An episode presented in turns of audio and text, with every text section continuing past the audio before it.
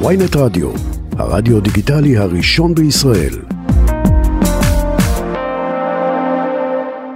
שלום לי, יניב לוי, ראש אגף ההסברה בהסתדרות. טוב, בסוף אני אתרגל לדבר איתכם בכל בוקר, מה אני אעשה מחר? כן, בוקר טוב, חברים. לנו אז... אה, בוקר טוב. שמע, מזמן ההסתדרות לא הייתה כל כך מבוקשת אה, כ- כשחקנית פוליטית, והשאלה היא מה, מה שעשיתם, כמו שטוענת אה, נניח קטי שטרית, וגם המהלך שעשיתם היה לא חוקי. תשמע, אני התעוררתי הבוקר לבוקר של אגדות, אה, אתה יודע, אפילו מאתמול, שמנסים לספר שהשביתה הזאת תאומה עם אה, לשכת ראש הממשלה, ואומרים שהשביתה לא חוקית. אז בואו נעשה סדר בדברים. לא היה תיאום, לא שביתה פוליטית, אגדות, אגדות, אגדות. באשר לחוקיות השביתה, בוודאי שהשביתה היא חוקית. מה ציפו? שאנחנו נחכה שהרפ... שהרפורמה תעבור, ואז אנחנו נצא במחאה. יש רגעים בחיים ויש רגעים פוליטיים, רגעים חברתיים, רגעים כלכליים, תבחרו אתם את הרגע. שבו ליושב ראש ההסתדרות יש את המנדט, שזה גם עובר את מבחן אה, בית המשפט, שבו אפשר לצאת בהחלט, אה, בצעדים ארגוניים, בצעדי סולידריות, בצעדי בוא נדבר רגע על שאלת התיאום, עניין התיאום. תראה, הרי יש פה עניין של אה, היגיון בריא.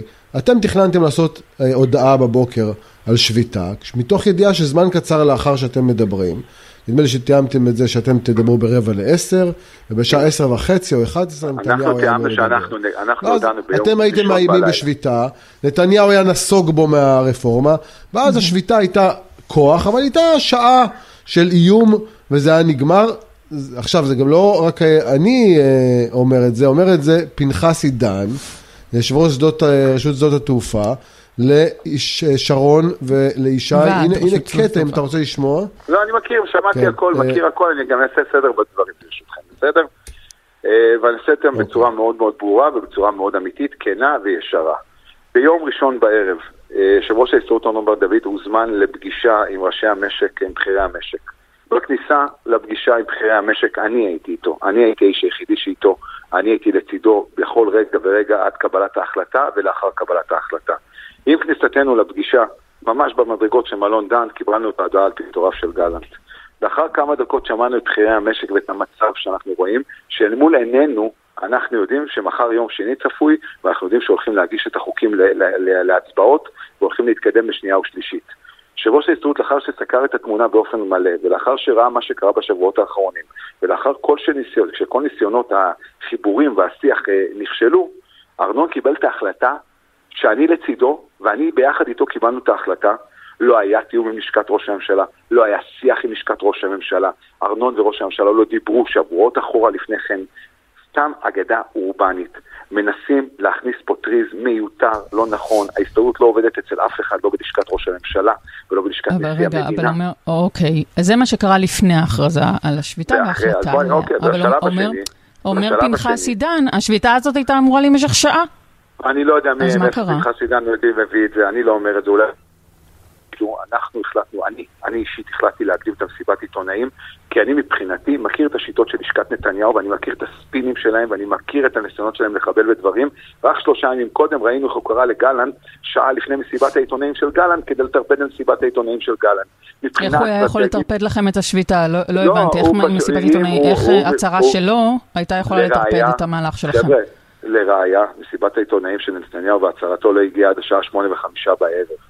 אנחנו מכירים את הסיבות נכון. אבל זה חלק מהסיפור. האם יכול להיות שבאינטרס של נתניהו, כי אין לו דרך אחרת או משקולת אחרת על אנשים כמו יריב לוין ושמחה רוטמן, היה שיהיה בוקה ומבולקה ברחוב שאתם יצרתם בעצם השביתה, והפסדים משמעותיים בזה, וככה הוא יוכל לבוא בשמונה בערב ולהגיד, טוב, ככה אי אפשר להמשיך. טוב, והככה זה- הזה, זה השביתה הזאת בין היתר. זה עוד, זה עוד פרק יפה בהגדה שקמתי לה בבוקר, חבר'ה. לא הכל קונספירציה בחיים. ואני מאוד אשמח שתכבדו גם את האמינות שלי כן. ואת השם שלי. אודי, ברשותכם, תנו לי רגע. אני באמת מאתמול להיום מותקף מול אגדות. אני יודע להתמודד מול מציאות, מול אמת. וגם מול אגדות. האינטרס של כולם, קודם כל, שלא תהיה שביתה, סימן קריאה, נקודה, אין שאלה. אנחנו לא אוהבים לשבות. לראיה, המשק הישראלי לא שבת למעלה מעשור. נוצרה פה סיטואציה חברתית, אקוטית בעינינו, שהחברה הישראלית מתפרקת, משוסעת. ראינו את היציאה לרחובות, ראינו את המציאות. לא רצינו שתהיה הגשה לקריאה שנייה ושלישית בשעה שכל המדינה עומדת על הרגליים, ויגידו איפה הייתם, התעוררתם לאחר מכן. קודם כל חשוב לי להעביר שאנחנו מאוד מאוד מכבדים מאמינים ולא, שום, אין פה שום עניין של חשד או ערעור לא, על האמינות לא, שלך. לא, אני רק, אני... הכל בסדר. לא, אבל אה, היה את פרסום אתמול של מיכאל שמש בתאגיד, והיו גם קודמים לו בנושאים אחרים של דברים מבהילים שהיו לאורך 12 השבועות האלה, שגם רמזו שזה באינטרס של נתניהו שתהיה בעלה. ואני רוצה לשאול, האם יכול להיות שהיה דין ודברים שאתה לא מודע לו בין יושב ראש ההסתדרות לראש הממשלה או לאנשים מטעמו? או בין סגניו. צריך לזכור, נניח, סתם דוגמא, נניח פנחס עידן הוא איש ליכוד, יכול להיות שהמסרים לא עברו באופן מתואם עם הראש, אבל הסגנים אמרו, אוקיי, הם הבינו, וזה היה המסר, תעשו שביתה קטנה וכבר נסגור אותה. חבר'ה, בשעה 9:28, ארנון בר דוד ועבדכם הנאמן יניב לוי עמדו זה לצד זה בערב יום ראשון, הסתכלו אחד על השני בעיניים ואמרנו הולכים לשביתה. לא היה תיאום, נקודה. לא היה שיח, סימן קריאה. די, חבר'ה, באמת, אני מבין, זה סיפור סקסי, אבל שביתה זה לא דבר סקסי. ואני מבין שהשביתה הזו שאנחנו okay. לא אוקיי. רצינו להגיע אליה, יוצרת שיח לא פשוט בחברה הישראלית וזה בסדר. אבל האירוע הגדול, חבר'ה, זה שהרפורמה נעצרה, שנכנסו לשיח, זה האירוע הגדול, זה השיח הגדול. בעקבות הצעדים שלנו, כן, אנחנו השפענו ורצינו להגיע למצב כזה. אנחנו חושבים שרפורמה צריך לעשות בהידברות ובהסכמה. אנחנו, זה לא שביתה פוליטית, אנחנו לא נגד ראש הממשלה, okay. אנחנו אוקיי. גם לא עובדים בלשכת ראש הממשלה. אז בוא, אז לא בוא נלך קדימה רגע. בבקשה. אוקיי. Okay. אה, יניב לוי, ראש אגף, בוא נלך רגע קדימה. ארנון בר דוד ישב באולפן אצלי ב-13, גם בערוצים אחרים. אחרי ההצהרה של נתניהו הוא הודיע על הפסקת השביתה ואמר, אם זה יחזור, אנחנו נשבית. תסביר מה טריגר, או מה הקו האדום הבא שיכול להביא לשביתה כזאת שבאמת משתקת את ישראל?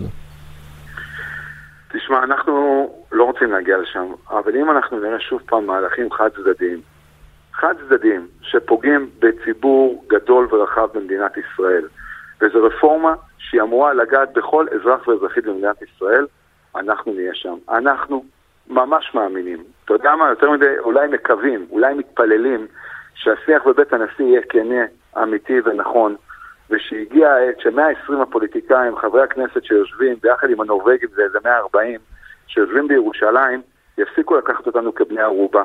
כל אחד יוריד קצת מהאגו שלו. אנחנו לא ניתן לפורום קהלת לנהל את מדינת ישראל, ואני חושב שגם הפוליטיקאים צריכים להבין שפורום קהלת לא מנהל את מדינת ישראל, שישבו שם עם טובי המשפטנים, עם טובי אנשי האקדמיה, ייתנו לאזרח מספר אחד בישראל, הנשיא, נשיא המדינה להוביל זה לא כל כך ענייני, אה, הטיעון הזה, לא אני חייבת לומר. זאת אומרת, יש לא פורום קהלת שמציג אג'נדה כלכלית הפוכה אה, לכלכלה הסתדרותית, ובאה ההסתדרות ואומרת, אנחנו לא מסכימים שזה, אז מה, מה, מה, למה אתם מתערבים? אין פה משהו כלכלי, פורום קהלת כתב את הרפורמה. פורום קהלת כתב את הרפורמה. פורום קהלת... ואם המכון הישראלי לדמוקרטיה היה כותב את הרפורמה? את יודעת מה, אני מוכן שכולם ישבו ביחד באותו חדר. כן, זה מה שמנסים שיקרה. וגם פורום קהלת וימצאו נקודת איזון. כרגע אין נקודת איזון. אין נקודת איזון. בעקבות המהלכים שאנחנו עשינו, בנוסף כמובן למחאה שנמשכת 12 שבועות, ואי אפשר רק לתת מילים טובות למאות אלפי אזרחים, מיליונים שעזבו מדי שבוע את הבית ויצאו למחות. אני רוצה נקודת איזון. לא אכפת לי לכתוב את נקודת אז בעצם מה שאתה אומר, רק לסיום, אם הם חוזרים למהלך חד צדדי ואין הסכמות בבית הנשיא, השביתה חוזרת. זה לא שהשיחות בבית הנשיא מתפוצצות ואנחנו אומרים, יצאנו לשביתה. אנחנו נבחן את המצב, ואם נראה שמתקדמים בהליך חקיקה כל כך מרכזי ומשמעותי לחברה הישראלית באופן חד צדדי, ייתכן וימצאו אותנו שם שוב. אני לא רוצה להגיע לשם. יניב לוי, ראש אגף ההסברה בהסתדרות, תודה רבה שדיברת איתנו הבוקר. שנדע בשורות טובות, תודה.